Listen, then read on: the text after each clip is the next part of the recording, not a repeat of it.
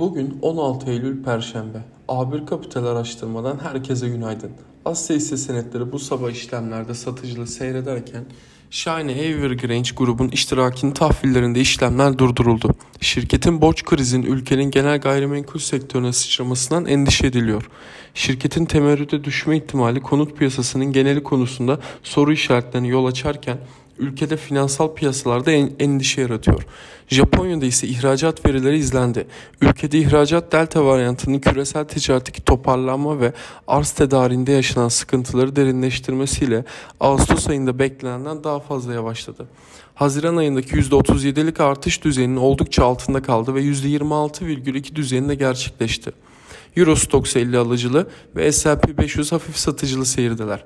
Avrupa Merkez Bankası yetkilerinin varlık alımlarını ılımlı şekilde azaltmaya başlama kararı almasının üzerinden birkaç gün geçerken ECB baş ekonomisti Philip Lane yatırımcıların varlık alımlarının hacmine odaklanmamaları gerektiği açıklamasını yaptı.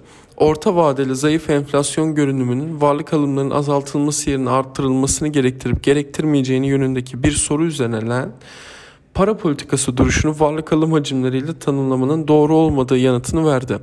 Bugün de ECB Başkanı Christine Lagarde Türkiye saatiyle saat 3'te bir etkinliğe katılarak açıklamalarda bulunacak. Yurt içine bakarsak dolar TL 8.44'ün hemen altında yatay. Türkiye Cumhuriyet Merkez Bankası'nın saat 10'da Temmuz ayına ilişkin özel sektörün yurt dışından sağladığı kredi borcu gelişmeleri yayımlayacak. Saat 2.30'da 10 Eylül'de biten haftanın yurt dışı yerleşiklerin menkul kıymet istatistiklerini, yurt içi yerleşiklerin döviz tevdiat hesaplarındaki değişimi ve Merkez Bankası'nın brüt rezerv verileri duyuracak olan Türkiye Cumhuriyet Merkez Bankası aynı saatte Temmuz konut fiyat endeksi verilerini de açıklayacak. ABD tarafına bakarsak ise ABD Ağustos perakende satışlar verisi Türkiye saatiyle 3.30'da duyurulacak. Delta varyantı etkisiyle aylık %0,7 düşüş bekleniyor. Aynı saatte açıklanacak ABD işsizlik maaşı başvurularında 323 bin artış bekleniyor. BIST endeksine teknik olarak bakarsak ise geçtiğimiz çarşamba günü %0,73 kayıp ile 1423 seviyesinden kapattı.